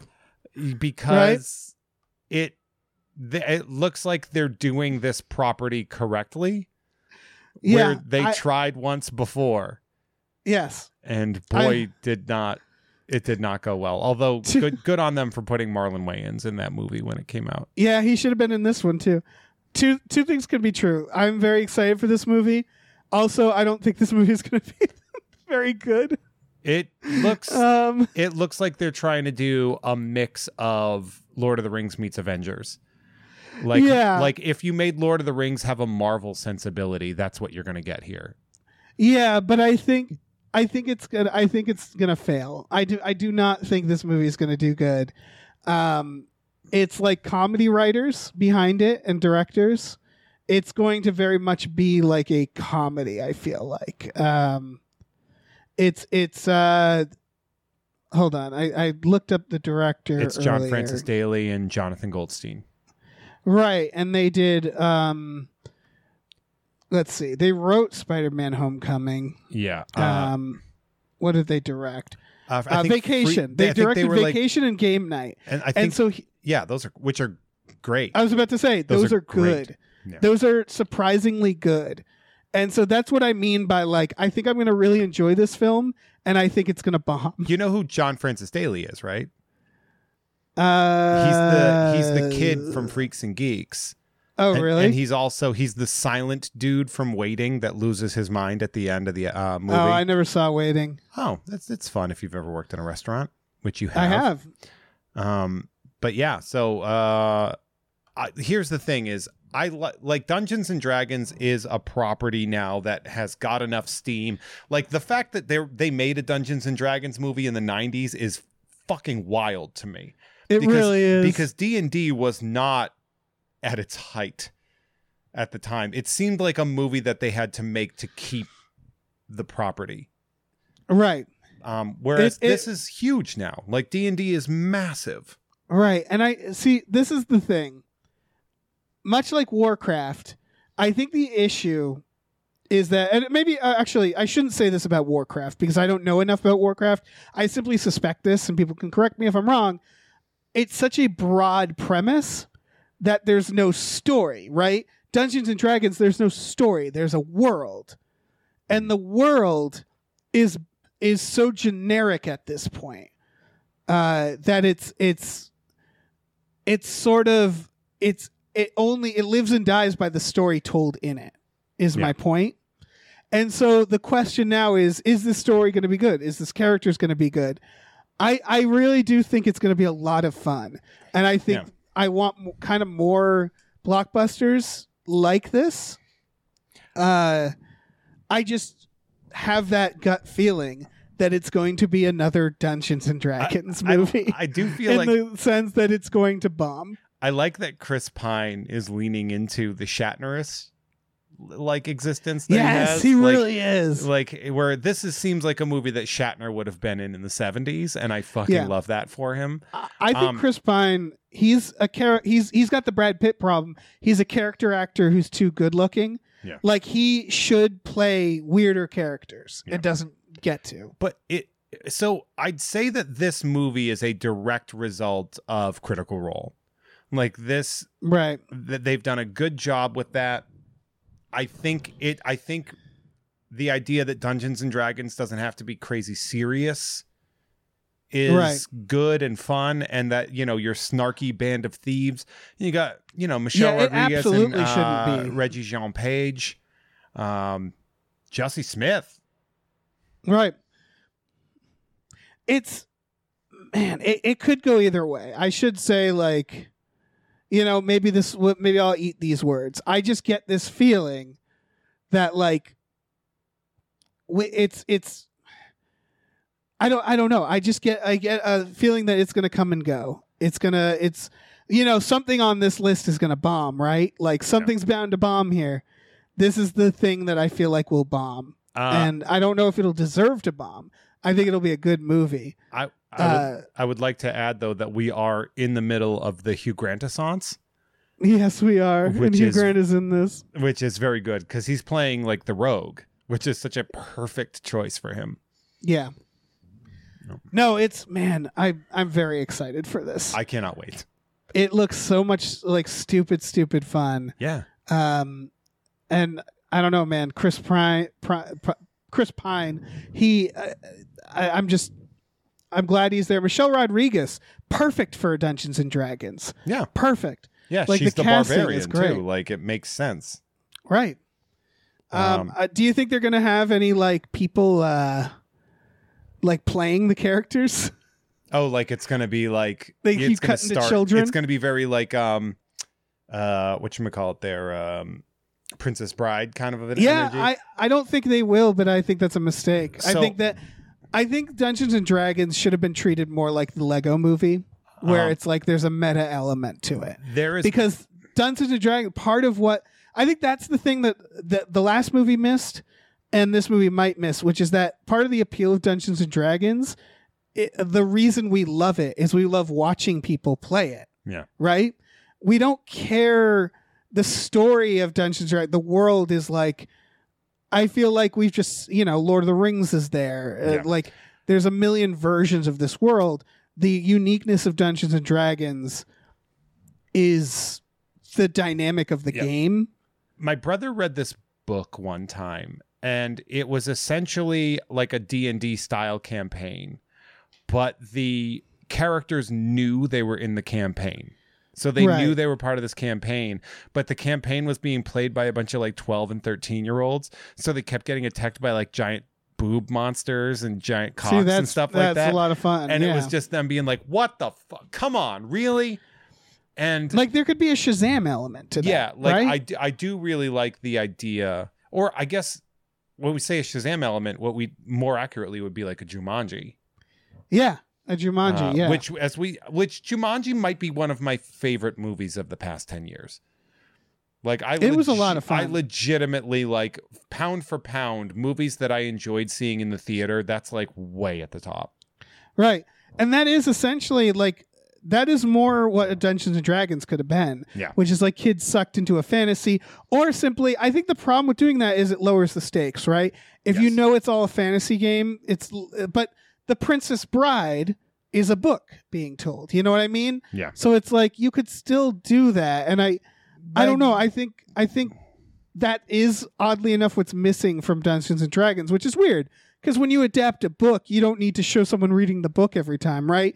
Like yeah when you adapt a it's- board game, you don't need to start with the premise of a board game being played.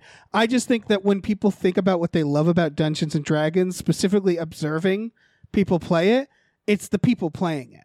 Yeah. That's what they like. Yeah, It's yeah. Not- I, mean, it's. I think it's both because I think fantasy is some, like Lord of the Rings Right. is another example of being like you don't watch Lord of the Rings because of people playing it. You like it because hey, that's cool. And this Yeah. has the same element of we have these characters and we can play with them. And I Right. hope it's great. I really do. Uh, oh, me too. and I'm. I think it will be a lot of fun. I really Yeah. do. I just don't know. I, I just again I get this weird gut feeling that it's it's gonna bomb. I hope it. I hope we have Jumanji energy to it. Uh, Yeah. Like I hope we get that um that reaction from the audience. That would Uh, be great. speaking of movies that movie franchises that became unstoppable buddy Ah, John Wick four. Um, yeah, I agree with your note here, which is like it's it's funny is when when I think countless sequels, Mhm. most of the time I think it gets worse every time. John Wick and and certain action franchises are this way, but John Wick especially gets better every sequel. It just does. there is no diminishing returns with john wick yet No, every John Wick has been better than the last in my opinion. and they're Uh, so fun like and they're just keanu uh, keanu has no ego and Right, he he- al- yeah. he allows himself like when you think about those fast and the furious movies and like the contract stipulations in there Right. And meanwhile, Keanu's like, you know, supposed to kill certain martial arts film legends. And he's like, no, I'm not going to do that. Let's Right. make it a tie. You know, let's have Yeah. him live. And it's just like, that is extremely my shit. Yeah, he's a pure soul. He uh a- a- and uh, he just has so much fun doing these and I know that about him. I Yeah. know how much fun he's having doing this. And so he's always going to keep doing them for that reason. Uh and then I I also watched John Wick 1 recently. Still really fucking good. Yes. Like that's the other thing is these get better but they always they started at a 10. yeah. So so much fucking fun. yeah. and no, I can't good. wait to see what he kills people with in this one. Yeah. Right. Like Yeah. With a fucking pencil. Yep. And then like a good action movie, it really does stay it's it's as stunt heavy as it can be, which is very which Yeah. is very uh, nice to see. That's where I think like the Fast and the Furious went wrong where it's like you're a car stunt movie. Why are you doing CGI space shots? like give me car stunts. Like give me the latest technology in car stunts. Yeah. Which isn't to say John Wick has plenty of CGI elements, but they're always mostly thinking in like- terms of stunts. Their CGI elements are oftentimes like blood spray. Like a lot of it is the CGI that we don't think of. or just like we can't do this stunt on a Yes. motorcycle. We're going to do it on a green screen, but he's still doing the stunt. Yeah, Ke- like, that's the thing. yeah. Keanu is the kind of guy that's gonna lean in and be like, "I'll do whatever you want me to do," All right. and he's That's- just having fun learning to do shit. That like Right. that's his thing. Like this dude rides motorcycles. Like he loves Right. doing that. He loves learning, you know, kung fu and shit. Like like this Right. is this is like a fantasy camp for him to do these movies Yeah. because he's making what probably twenty five million dollars. My favorite Keanu Reeves thing is the behind the scenes of the Matrix. The first Matrix, you can watch the interviews, and it- it's Is it the one where he yells at the camera? no, it's so it's interviews about um just like all the actors talking about what it means, the Matrix, and like Carrie-Anne Moss and everybody and Laurence Fishburne are talking about like the philosophy behind it and like you know oh this theory that there's another world. And then it cuts to Keanu and he's like and I learned how to do this kick and I learned how to do this. And they let me do backflips and they got me on wires. And that's all he cares about. Dude, there's a and there's that, a that's what it is is he's just like having so much fucking fun um with just getting to flip around. Yeah. uh, Th- there's a scene during one of the wire stunts where they're filming like the behind the scenes stuff and he just looks at the camera and goes i'm gonna be a superhero. He just like makes like a goofy sound about it and i'm it's like so good and i'm like i love this so much. Like i'm so happy for him. After And the way everybody was mean to him about constantine uh like he which deserves isn't that everything. bad of a movie. I love constantine but people were such dicks about it. Yeah they were he's not Um, british enough shut up Yeah. Shut your yeah. fucking no, He's fine. He's fine. I man, goddamn. Yeah. The the only way John Wick could lose me is if they start doing stuff like having him doing like CGI jumps from across one building to the next and start like replacing the stunts with CG. That's where they'd go wrong. And so far so good. So Yeah. We're doing great. We're doing great on the John Wick front here. Yeah, we really are. Um, uh, John Wick has never been better, folks. Um, John Wick's All doing right. great. We're all happy for him. we're all happy for him. we love Keanu. Look, he doesn't always do the best performances. We'll forgive him for Knock Knock. You know, uh, it It's doesn't fine. matter. He's great. Fine. We love him. We love it, the Keanu. Yeah, yeah. He's really. He's still. He's got so much goodwill to burn through. Oh yeah, are you kidding me? yeah, Let him make a shit Uh, movie sometimes too. yeah. Yes. Let him make a shit movie. It's okay. Um. All right. Well, we don't have news stories, so I'm gonna read some more patrons. You know what they say? No news is good news. Nice. Nice. Good job. What is that? Uh Blazing Saddles? Uh, it's actually uh, close. Oh, it's is Robin that Hood Men in Tights. Men in Tights. It's the same guy. Probably, yeah. I'm pretty sure it's the same hangman. Uh listen, big thank you to Del Griffith, the shel- shower curtain fella. Thank you to the Midnight Patron with patrons at midnight. Yeah, baby. Thank you to Exploding Runes. Thank you to Andrew, the proud Satanist How. Thank you to Vincent. Thank you to Rev MD. Thank you to Bootler Boodleson. Thank you to Tux. Thank you to Ricky Cilantro. Thank you to Norm from Cheers. Thank you to Space McNulty. Thank you. Thank you to your mom. Thanks, Mom. I do like your mom. She's great. Yeah. Uh, thank you to Nolan Tubi's Dark Herald Matin. Thank you. Uh, Andrew, uh, thank you, Andrew. Follow Marina on Twitch and Patreon at Heartfist Brain McGuire. Thank Uh, you. Thank you. Uh, shout out to AJ. Thank you. Shout out to Tip Drizzle. Thank you. Uh, all right. Yeah, we like that. Shout out to Burrito Mouth. Thank you. Thank you, Burrito Mouth. Uh, shout out to the Ghost of Dave Thomas. Thank you. Shout out to uh, Aaron Burr, sir.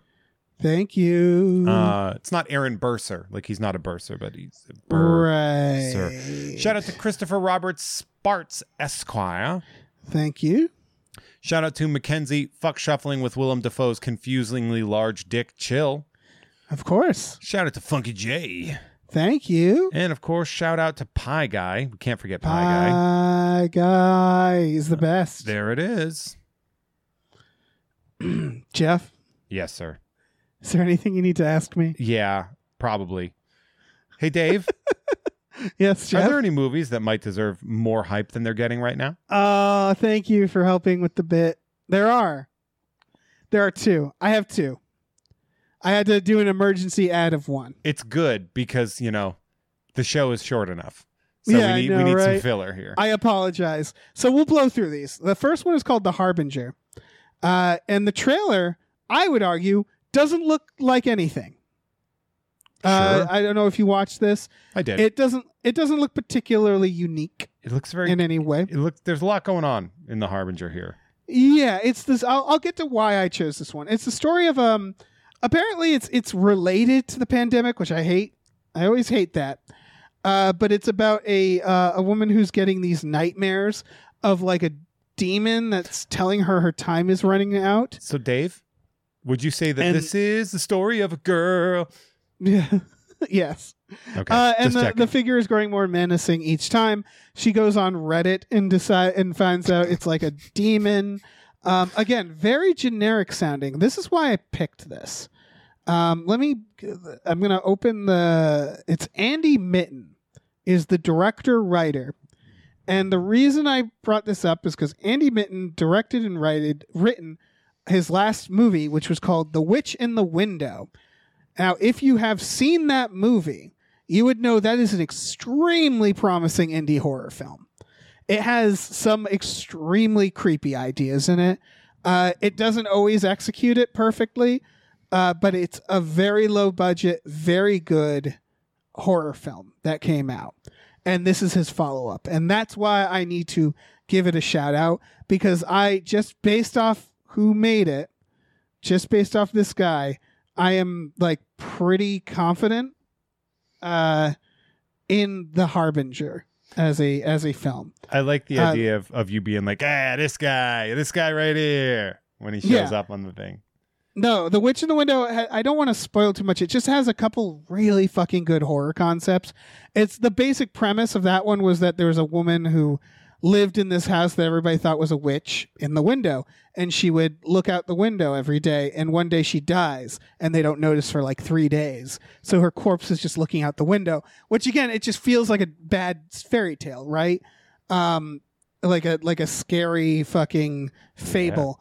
And then this this guy is flipping the house with his son, and it's a very slow burn. It's very character centric about this guy and his son, and like the idea of raising a kid in the modern world with like the internet and stuff like that is a big part of it. And um, obviously, they start encountering some supernatural shit, and it's done in a very slow burn style and really in in creepy way. There's like a really creepy subplot where the neighbor keeps sleepwalking, and every time he wakes up, he's closer to the house, which is a really creepy idea that he's just slowly getting drawn towards the house every time. Uh, and so, like, uh, my point is that's that other movie. This is their follow up, which I, again, sounds fairly generic, except to say that the trailer does have some really cool looking shots in it, horror shots, if you're into that. Uh, and I just have a lot of faith in this director. I am glad that you have faith in this director. Good for Yeah. you, Dave. Yeah, you're not much of a horror fan, are you? I'm a I'm like I like no. I try to, but like it's just not something Right. I, I particularly like I, I do I do like a stand up bit about it and everything like that, but it's just like I've never I've never really been like too freaked out by the supernatural, but there are certain individual situations that I find just delightful, like uh individual movie scenes.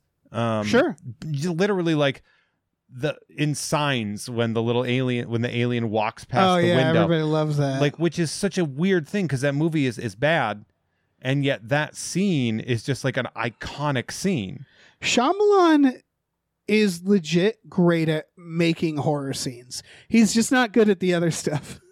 correct Um, but he can he can fucking direct a horror scene, uh, like it's like it's nobody's business. like it's his literal job Yeah, like it's his literal job. So The Harbinger. Again, there's another movie called The Harbinger coming out So this is how fucking generic. This is how why I wanted to signal boost this because I guarantee this is one of those movies that's going to get lost in the shuffle that people are going to realize later is very good. Lake Mungo comes to mind. That's a movie that looks very generic, and then you watch it and you're like, holy shit. Uh, so I would say The Witch in the Window. Google that and then follow the director to The Harbinger.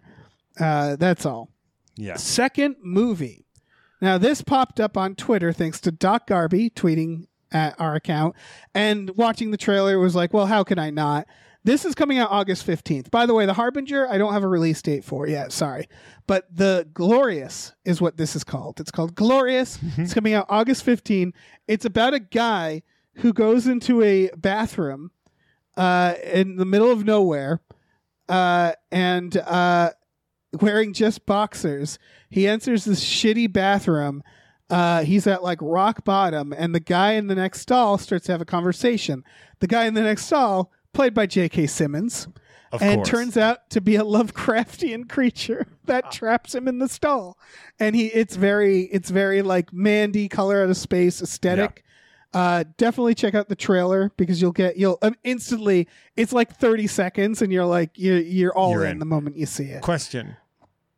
Title. Is that a glory is that a glory hole reference? I think it is. Okay. I think the idea is that this is a Lovecraftian glory hole film. More like a make love craftian. Right. so yeah, how could I not how could I not mention this? It's coming out August 15th. Uh it looks so fucking good. J.K. does. Simmons as a fucking alien that traps a man in a bathroom. Yeah. Or an elder filled- god hanging out in a, in Yeah. a stall. And like Yeah. imagine if that's your elder god existence is like a shitty Citgo station in the middle Right. of nowhere. It's like shit stall. God, I hope this ends by the guy just letting the elder go- god like uh suck him off and that's all yeah. he wanted. Yeah. And he's like, let me- okay. why don't you let me suck Was that so dick? hard? Let me Yeah. suck that mortal dick. J.K. Simmons aggressively asking this guy. Oh, that's beautiful. But yeah, glorious, glorious. Just check out the trailer. You'll fucking love That it. That looks really If fun. you- is that theatrical or is that going to be a streaming thing? I think this is on streaming. Ah. Uh, I think it's limited theatrical. It's gonna. It's Well, coming out on Shudder. us. If it's limited theatrical, that might be good for us. Yeah, yeah, yeah, yeah, for sure. If you're in LA, you could probably see it. Um, but if you have Shudder, you know, it'll be available on streaming for rent or on Shudder. And uh, I mean, just fucking J.K. Simmons as a Lovecraftian demon creature What's in a not bathroom to love? through a glory hole. It's he's like, I demand if you want to be released, I want pictures of Spider Man. That'd be amazing. He has to slip pictures under the fucking thing. Yeah. Yeah. You know what I want. He just slides him through the glory hole. yes, that's right. yeah. You just hear him start Ah. sucking off the pictures of Spider Man. Oh man, so uh so exciting. There's so many ways to play that, but I do like these. I I like these like very claustrophobic films. These ones where Yeah. like like Saw. I, granted, I didn't see Saw. Uh, Seesaw. I didn't watch the Saw movies because torture porn is not my energy. But like the idea that you just bang out a, you know, a 13 day shoot or something in the same room, Right. like that's It's, pretty uh, intense. Yeah, I like like the most expensive thing here was probably J.K. Simmons, right? Yeah. And then yeah, and Where then he's probably just recording is- that shit from his like his VO booth in his house, Right, exactly. like over the over an afternoon. Yep. Like yeah, okay, I'll be an eldritch god. Yeah, sure, fuck it. Sounds great.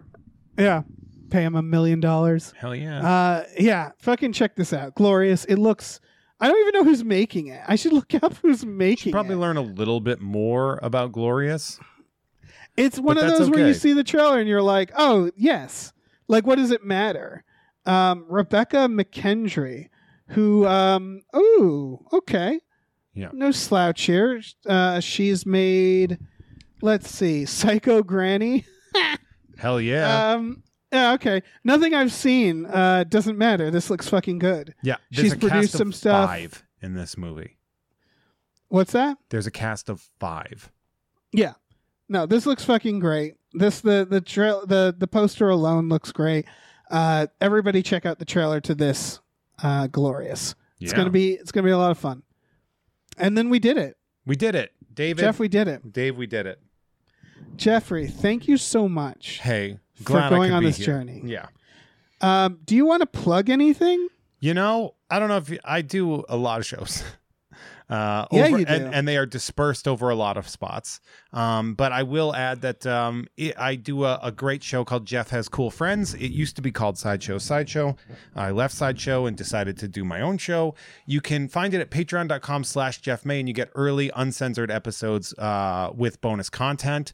Thank you, Alex Schmidt, for letting me steal your idea for that.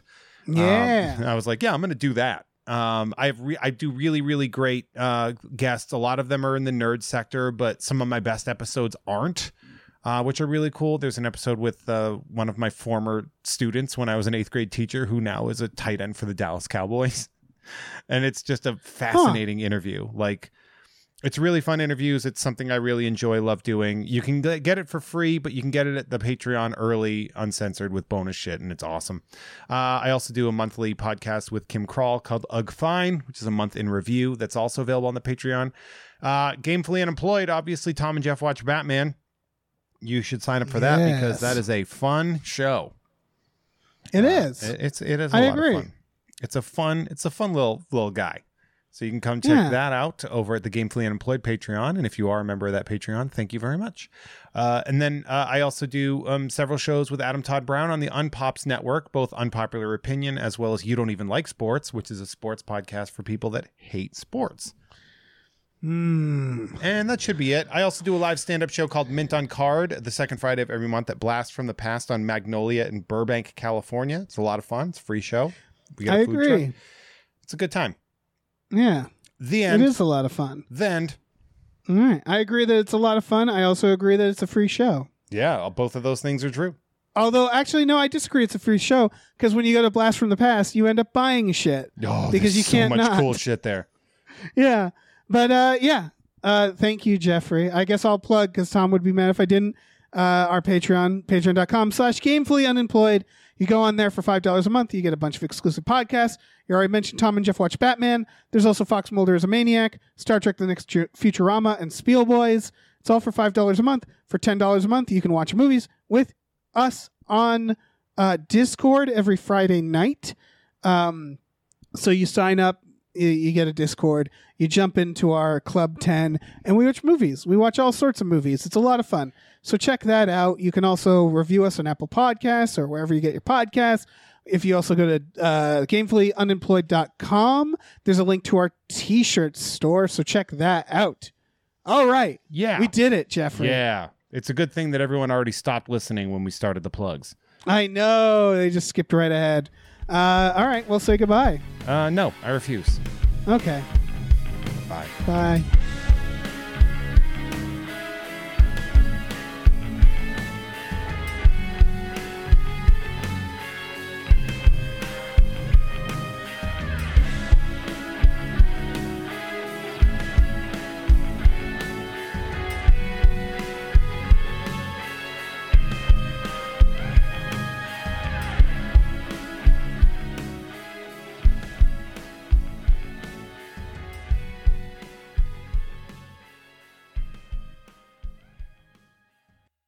Our music is produced by Chris Corlew. You can follow him on Twitter at, at the Corlew, C O R L E W, and find more music at shipwreckedsailor.bandcamp.com. Our channel artwork is produced by Michael Vincent Bramley. You can find more of his artwork at instagram.com slash mvbramleyart. Our episode artwork is produced by Justin Brown. You can follow him on Twitter at, at Justin T. Brown and find more of his artwork at artnessbyjustinbrown.com and justinbrown.info. Hello, human peoples. You're listening to the podcast network of Gamefully Unemployed. Support us and gain access to great exclusive podcasts like Fox Mulder is a Maniac, Tom and Jeff Watch Batman, Star Trek The Next Futurama, and our latest show, Spiel Boys, head over to patreon.com slash gamefully unemployed. We do game streaming, movie nights with our patrons every Friday night, and you can even commission your own podcast about anything you want. Literally anything, within reason, and we have to do it. You are quite frankly out of excuses not to go visit patreon.com slash gamefully unemployed. That's patreon.com slash G A M E F U L L Y unemployed, which is spelled like it sounds.